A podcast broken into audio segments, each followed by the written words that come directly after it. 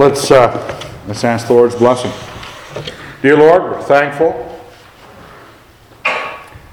as always, for your word, and we ask that we would be a people of it in our private lives, wanting to know what you think, what you've done, what you promise.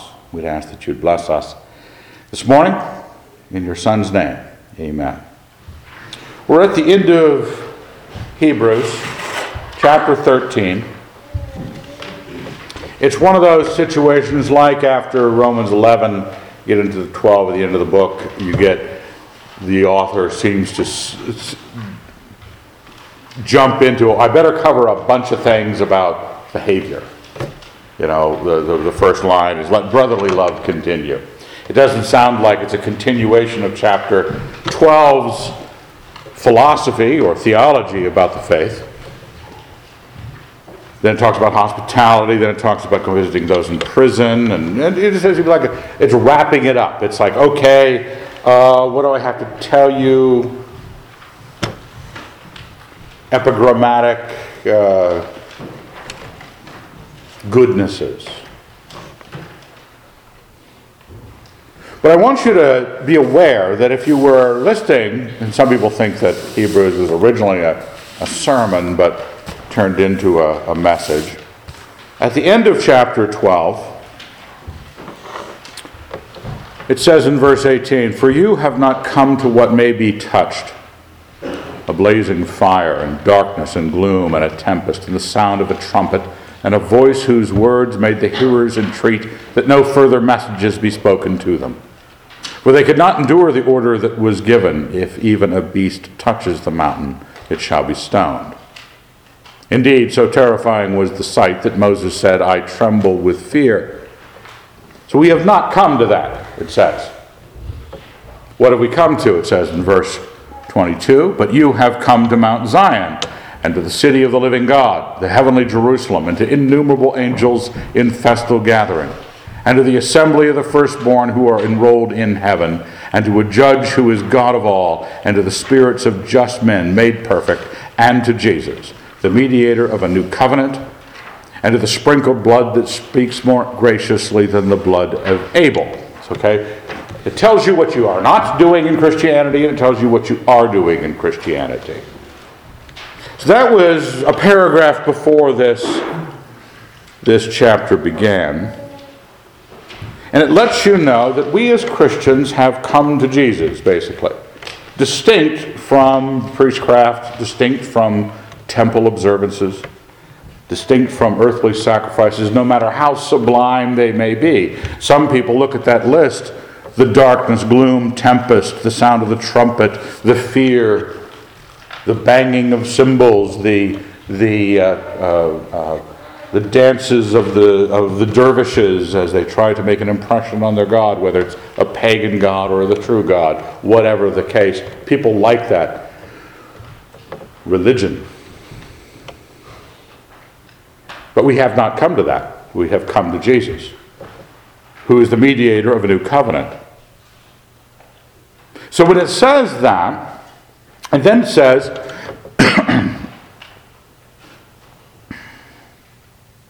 in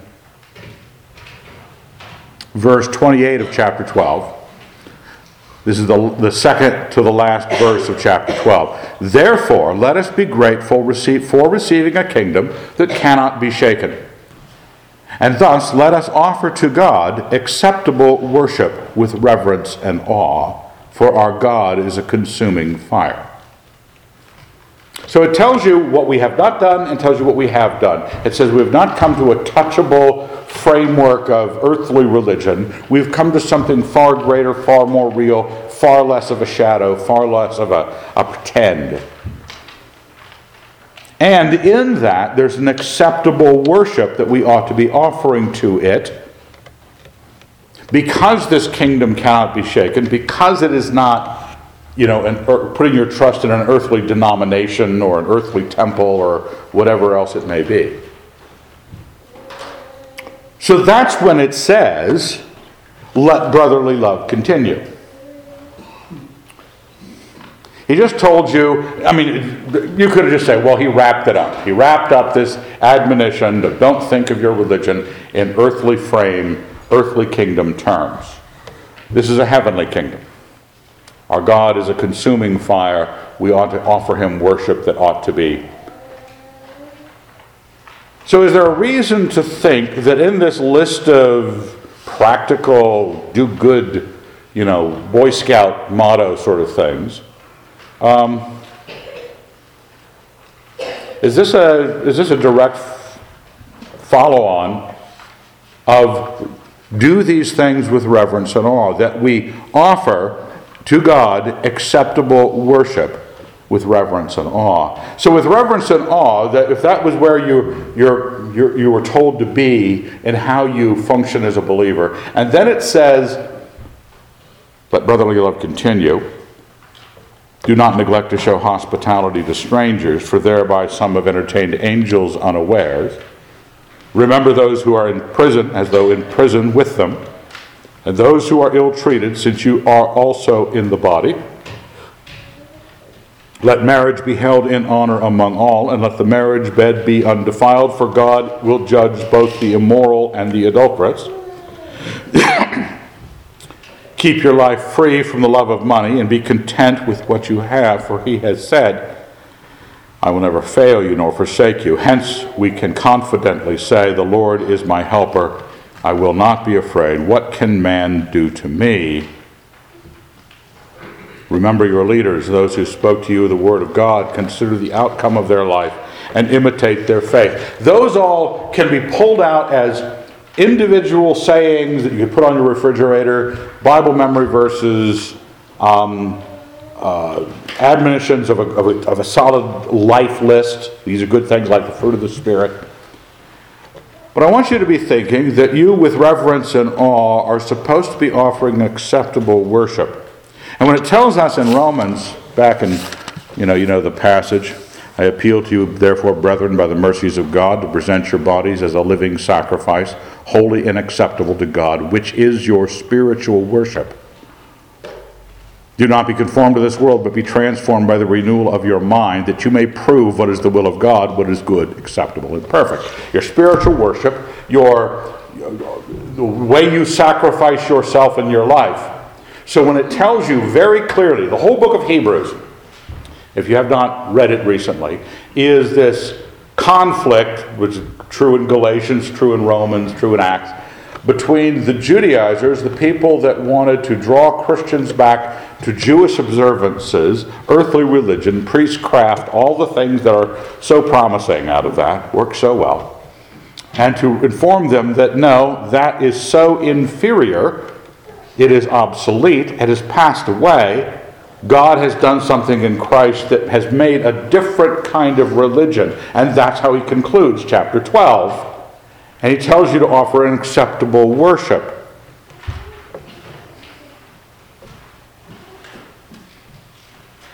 Now, and part, part of what I think this is very encouraging passage, coming out of a warning. And when you pick up these things with reverence and awe, when you look at that list and say, brotherly love, the admonition is to have it continue. Hospitality to strangers. Because you know that each one of these things,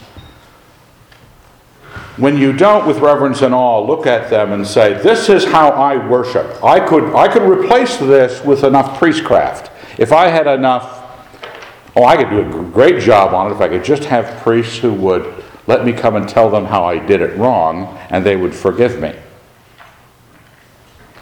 No, that's not how it's supposed to work. Our religion is supposed to be standing before the real, not the shadow, and offering Him things you have thought out because you were transformed by the renewal of your mind that you may prove what is the will of God, what is good, acceptable, and perfect. It is good, acceptable, and perfect to let your love continue because you know you like selecting when you love. You know that you can't consider yourself a loving person because you loved once. Ever met somebody who is just like imminently selfish, but they always have reference to that one time they shared? Because it's proof. They're not, except they are all the time. So if you these things are not continuing, if brotherly love is what you choose when that's going to happen, no, let it continue. You're supposed to be in this way. With reverence and awe. This is, this is the religion that you've joined when you joined Christianity. You didn't join a cool 2,000 year old, high Gothic, flying buttressed uh, ritual of, of tradition. You join this continued brotherly love. Hospitality, which is great. We had to put up the Watermans for the weekend. And we don't get any points because they're not strangers. So that will never happen again. I'm going to pursue righteousness and not accept any of my friends over at my house. No, that we know that we like showing hospitality to our people that we enjoy, right? We already know them. Now they can trust them not to steal the silver. We left leave stuff lying around in our house. So when it tells you to show hospitality to strangers, it's pulling on a thread in you that you thought you had worked out a pretty good arrangement about your ethical framework, right? I'm, I'm, I'm free with my stuff. I have people over. Everyone you know. What about people you don't know? Do not neglect this. It doesn't say you have to go into the ministry of looking around town for some homeless guy and taking him home and bathing him in the family tub just because it's got to be just awful. You just got to do something really awful for it to be a sacrifice. No, re- don't neglect this. When the circumstance comes to you, if your thought is, if I knew him better, you just said, if he wasn't a stranger. And it told you to not neglect this because some thereby have angel, entertained angels unawares. People they didn't know. When Abraham ran out at the oaks of Mamre, or Manoah, this man in the field who ends up being an angel, making dinner for him. We're supposed to be this way. visiting those in prison. No, this is not having a prison ministry. A prison ministry is a good thing. This is not a prison ministry. If you want to go to the prisons and talk to the, the sinners who are grave sinners, that's why they're in jail. They were so sinful, even the secular authorities decided they were sinful, and they had to be removed from the general population. These are believers in prison those who are ill treated, since you are also in the body. It says these are basically your Christian brothers who have been put in prison or who are being ill treated. Because you share a body life with them, remember them. Continue with your love, show hospitality to strangers, visit the saints who are being persecuted, let marriage not be defiled with either immorality or adultery. Now, when you start to analyze, remember the reverence and awe, considering these things, you begin to realize that, that this is pretty much getting in the way of everything you were doing actively in your pursuit of a happier life.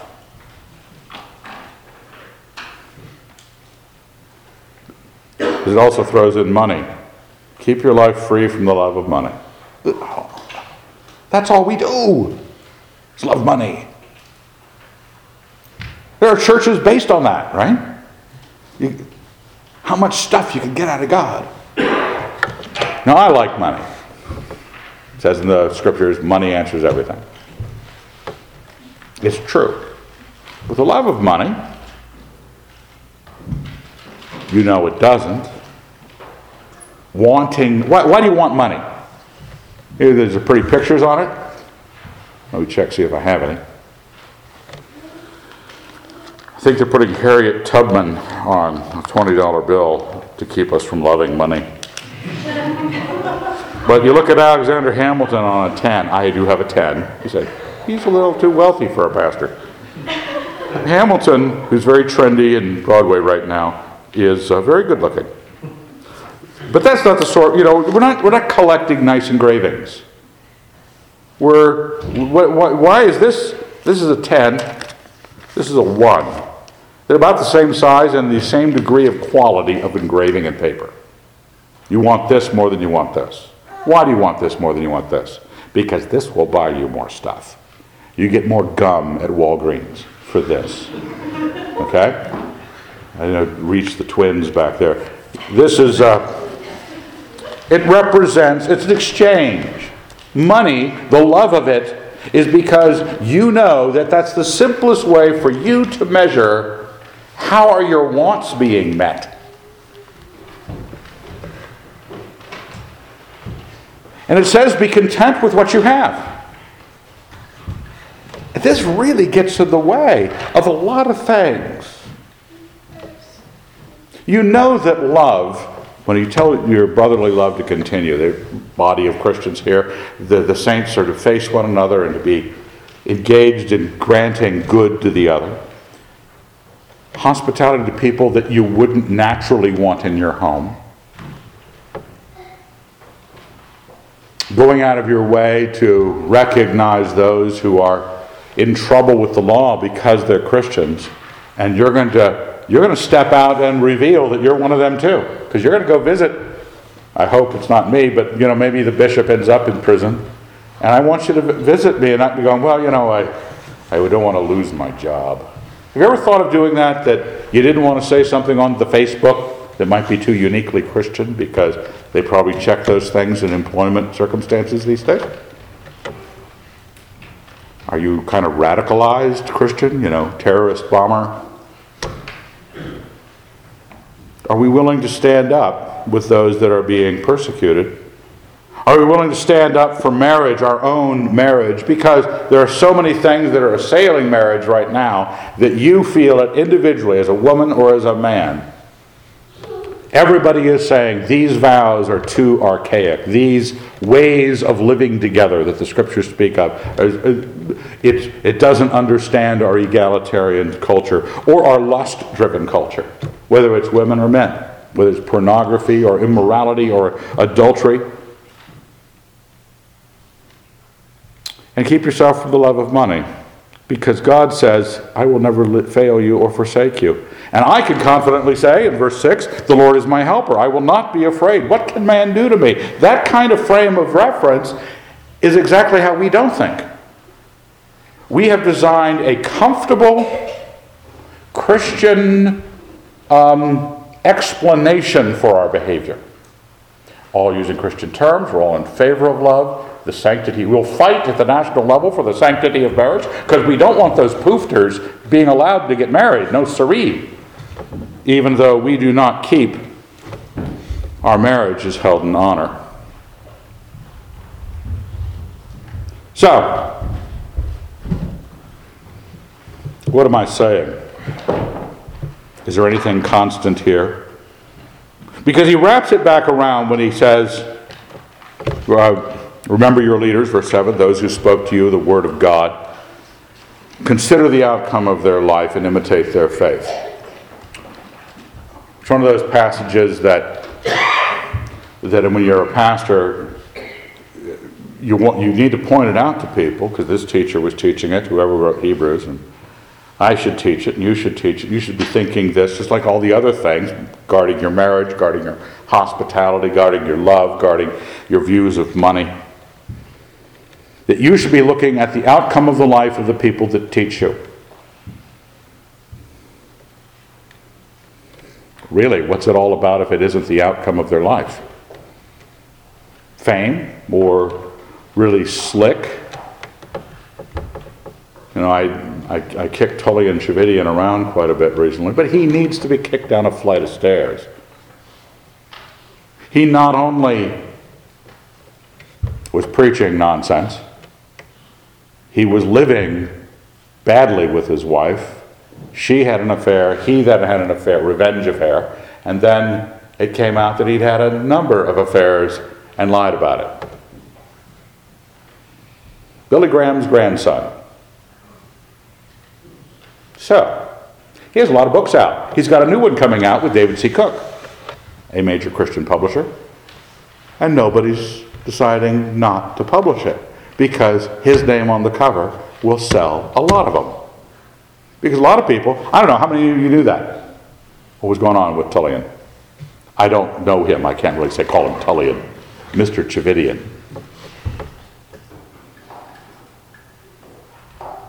Now uh, consider the outcome of their life. One of the problems with a world, I've been thinking a lot about this. Uh, you don't have to get this is a kind of social philosophy thing. I've worried about social media and what it does to. I'm a kind of an existentialist in my framework, and I big on the proximus now. In other words, right now, right here.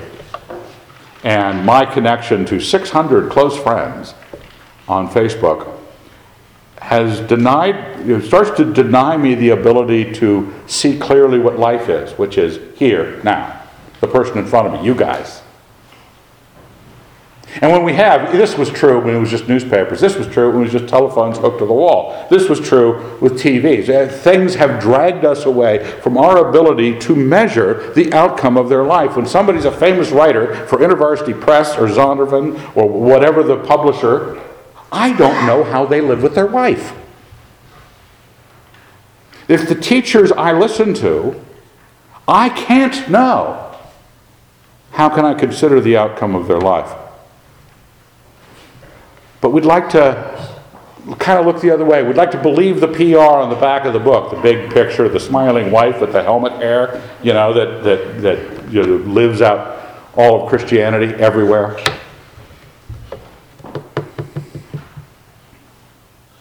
We'd rather not do this so that we can have something else. But your life is at stake by who you listen to, and you should only be listening to somebody whose life turned out. I heard somebody telling somebody the other day that they didn't, someone didn't want to talk to us because we hadn't had problems. I was talking to Caitlin Carr. The world looks at people who've got it worked out and they go, Yeah, you just haven't had problems. That's why you don't know what's going on. No, we knew what was going on. We did the right thing, so we wouldn't have problems. So, what's getting in the way? We're trying to design a comfortable, not intense Christian life. Wouldn't it be good if I could just go to All Souls and not have him rag on me every week? Wouldn't it be great if he would if, show me a prophet who prophesied beer and strong drink, and I'll show you a prophet for this people? What, why couldn't I just be? You know, I do believe in a good cigar, I do believe in a good beer, but for heaven's sake, we've got stuff to do. And the stuff to do is unapologetically wonderful. There's love and there's hospitality and it's good, it's good things. Why would, we, why would we dumb it down? Why would we say, well, you know, I think that God is really in favor of my capitalism and my raw ambition, my desire to make a boatload of money? What's wrong with money? Mm the love of money, has to do with your contentment. Well, why am I warning you about this? Because this is where false religion comes from. Okay? This is what I'm going to get at. Jesus Christ is the same yesterday and today and forever. So you don't get to adjust this just because Edmund Burke or Adam Smith came along. Do not be led away by diverse and strange teachings, for it is well that the heart be strengthened by grace, not by foods. Okay?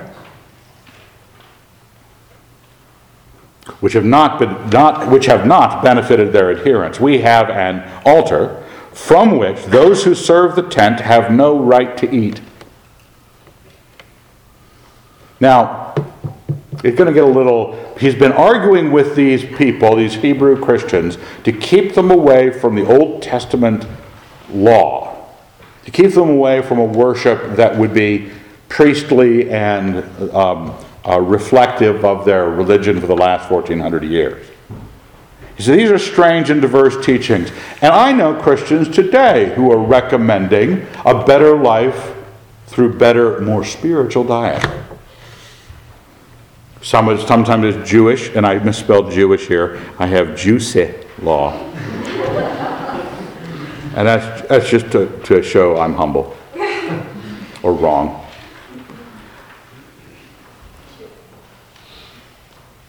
We're supposed to be strengthened by grace, not by foods.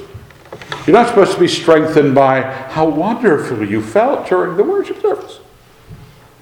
You're supposed to be showing hospitality to strangers.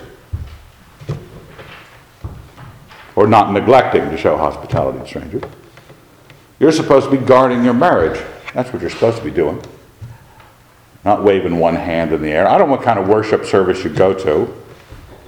I don't mind. There's nothing morally wrong with waving one hand in the air. Nothing wrong with walking down a long aisle with an organ playing. I don't have any problem wrong there.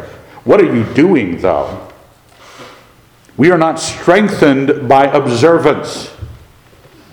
We are not strengthened by earthly things that can be touched. We have not, don't have that kind of religion. We are strengthened by grace that the heart be strengthened by grace, not by foods.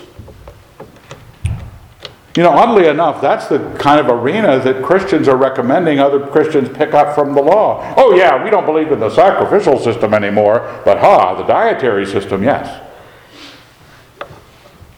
They, have not, they haven't done anything for you.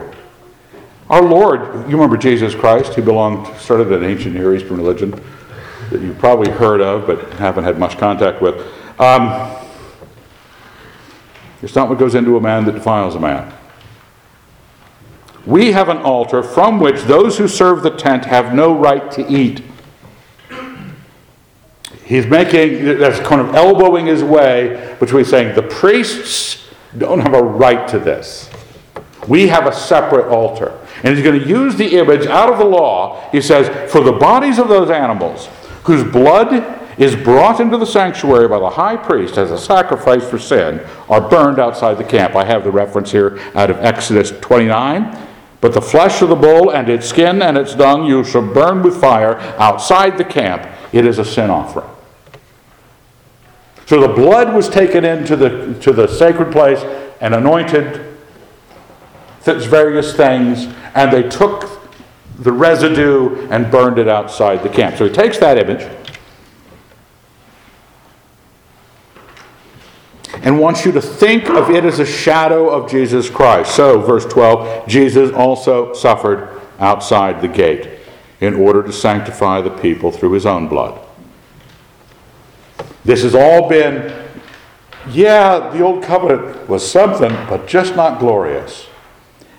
And the new covenant is something manifestly different.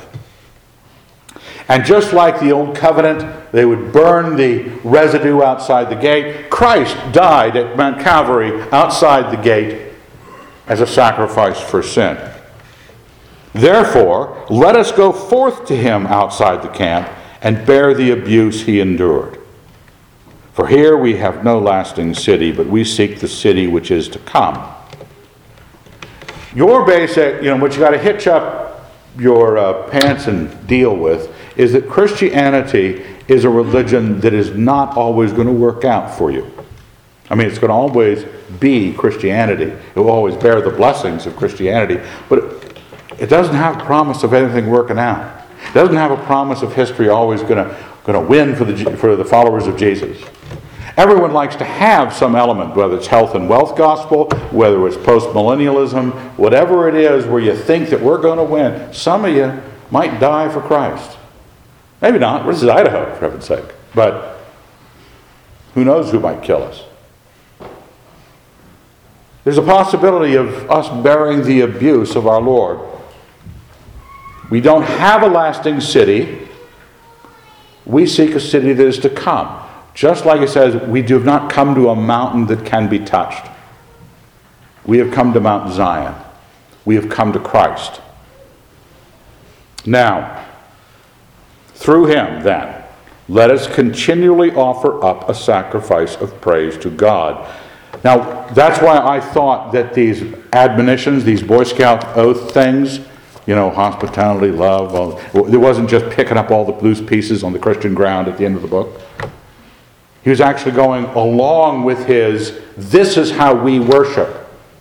Because he says, Let us give the sacrifice of praise to God. That is the fruit of lips that acknowledge his name. Do not neglect to do good and to share what you have, for such sacrifices are pleasing to God. He's saying, he said at the end of chapter 12, offer acceptable worship with reverence and awe. This is what acceptable worship is. And it takes you not having your advancement and gain on your plate. So, not only is that the seems to be the flow in this passage, but I wanted to say something that that's why earthly religion enters into Christianity. Because it's idolatry. Not because it's got icons and statues of Mary. That may be. But it's idolatry because it does the same thing. In Ephesians 5, in Colossians 3, it lets us know, Ephesians, where is Ephesians? Ephesians 5. 5. Be sure of this that no immoral or impure man or one who is covetous, that is, an idolater, has any inheritance of the kingdom of Christ and of God. Says the same thing in Colossians. Covetousness, which is idolatry. So if I have a mind that is not in keeping with this love, hospitality, visiting the prisoner, maintaining the marriage, relation to money, if I, those are all kind of signals. If you, with reverence and awe, examine those things, there, there is a kind of thing that your excuse about it is going to be because you have wants you're trying to meet. That's what we're about in life. We, we woke up first day in the hospital wanting, and we haven't stopped. And we're trying to answer it. And we found out that if I have a few enough of those $10 bills with Hamilton on it, I can, I can, I can. I mean, how many of you think that if you just had 10,000 more dollars per year, it would be fixed? Whatever it is, it would be fixed. Your life would be well, good. But money does do things. But where our heart is, where our treasure is, there will our heart be also. When, when we think that I need to resolve the situation, I need to protect my home, I need to be a responsible man, I shouldn't let strangers in because I got to protect my wife, and I you know, get all sorts of uh, you know masculinity before Christ, America before Christ, success before Christ. He doesn't deserve my love before Christ. Not looking for the kind of people that will show you success in holiness as pastors, but those who show you success in this world. Is it surprising to you that people follow these men who are so awful? It, that's what, you know, I know men are awful. It surprises me that there will be tens of thousands of people sitting in an arena listening to them with their Bibles open in a notebook. Said, You're just awful. Let's write it down. Because we all want that kind of awfulness. The helmet haired wife, you know, the Tony life, good, good housing. When you want, when you covet, you will become an idolater. Now, you might not go out to your backyard and make an altar to Baal. Because you're a Christian, for heaven knows. But I will make an idolatrous Christianity. I will be much like Aaron in the desert, going, This golden calf, this is the God that led you up out of the land of Egypt. I will define my depravity, my religious wanting. Because why do gods on earth, why do people worship them? Because that's how you get what you want. Well, that's why you make deals with your gods. You make sacrifices so he'll have to pay out. That's what, that's what false gods do. That's what idolatry, even with the true God, functions like. It functions off your wants. We're in a different kind of covenant. We're in a different kind of grace. We serve a different kind of kingdom. We're not trying to build this success. If I, you know, there's no crime to being successful. It's just my where my heart is regarding it. Not loving money, not demanding that my happiness be in my success. We're trying to build something else, what the church should look like hospitable, loving, gracious to the persecuted, loyal to the marriages, valuing the kind of church that people should value, which is is it pursuing holiness, not trend, not hipness? Obey your leaders and submit to them. Uh, leaders will often find that verse before they found the one back in 7. Because obey your leaders and submit to them. When it says that, does it mean it? You say, Wilson, I have your number. I suspect you. I know your family. I know what you're like. Power mad. Obey your leaders and submit to them, for they're keeping watch over your souls as men who will have to give an account. Let them do this joyfully, thank you, and not sadly, for that would be of no advantage to you. Now, you say, that just like got cult written all over it. Well, you would be saved from cult nonsense or just you know, obnoxious organized religion. If you went back to verse 7 and you picked those who taught you according to the outcome of their life, if they were righteous, if they were loving, if they were not domineering, if they had obedient children, their marriages were intact, you wouldn't be picking organized religion, successful religion, or cultish religion then you wouldn't be stuck with verse 17 telling you to obey that Yahoo. If you picked a Yahoo because you like that kind of nonsense going on in their life, wow, that's pretty impressive. He makes a lot of money. Then you got to obey that leader.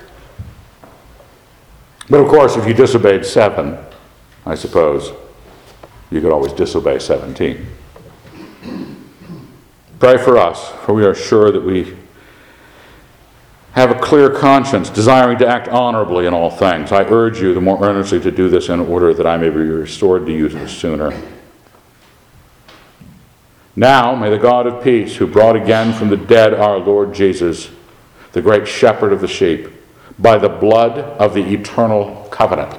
That's not the old covenant. That is not the covenant of Moses or Abraham. It is the covenant of Jesus Christ, who was killed outside the city equip you with everything good that you may do his will, working in you that, that which is pleasing in his sight.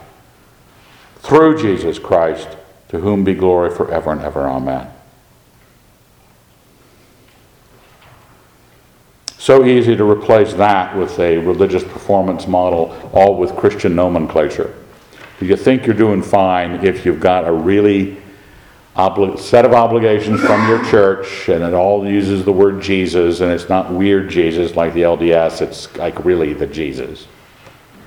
You know, Bethlehem, all that. We think we've got it made. But we're making something else. The Christian church today is not a bastion of doing that which is pleasing in His sight because they're not doing it through Jesus Christ. They're not doing it through grace. They're not doing, they're doing it through all sorts of other processes or all sorts of other programs that they think they can work you through. The program there in verses 1 through 7, that keeps you pretty busy. Just keeping your marriage where it's supposed to be will keep you pretty busy. Then you got, whenever you have a chance to show hospitality to strangers, loving each other, there's stuff to do. But it's a different thing we do. Be warned about your own desire for success because in that covetousness, in that wanting, is religion that we think we can design to service. And that's where idolatry came from, and that's where fake Christian religion can come from. We want to serve our earthly interests not us in this earth, waiting for the redemption, serving our Lord's interests the way He said. Let's thank God. Dear Lord, we are grateful. Thank you. In your Son's name, amen.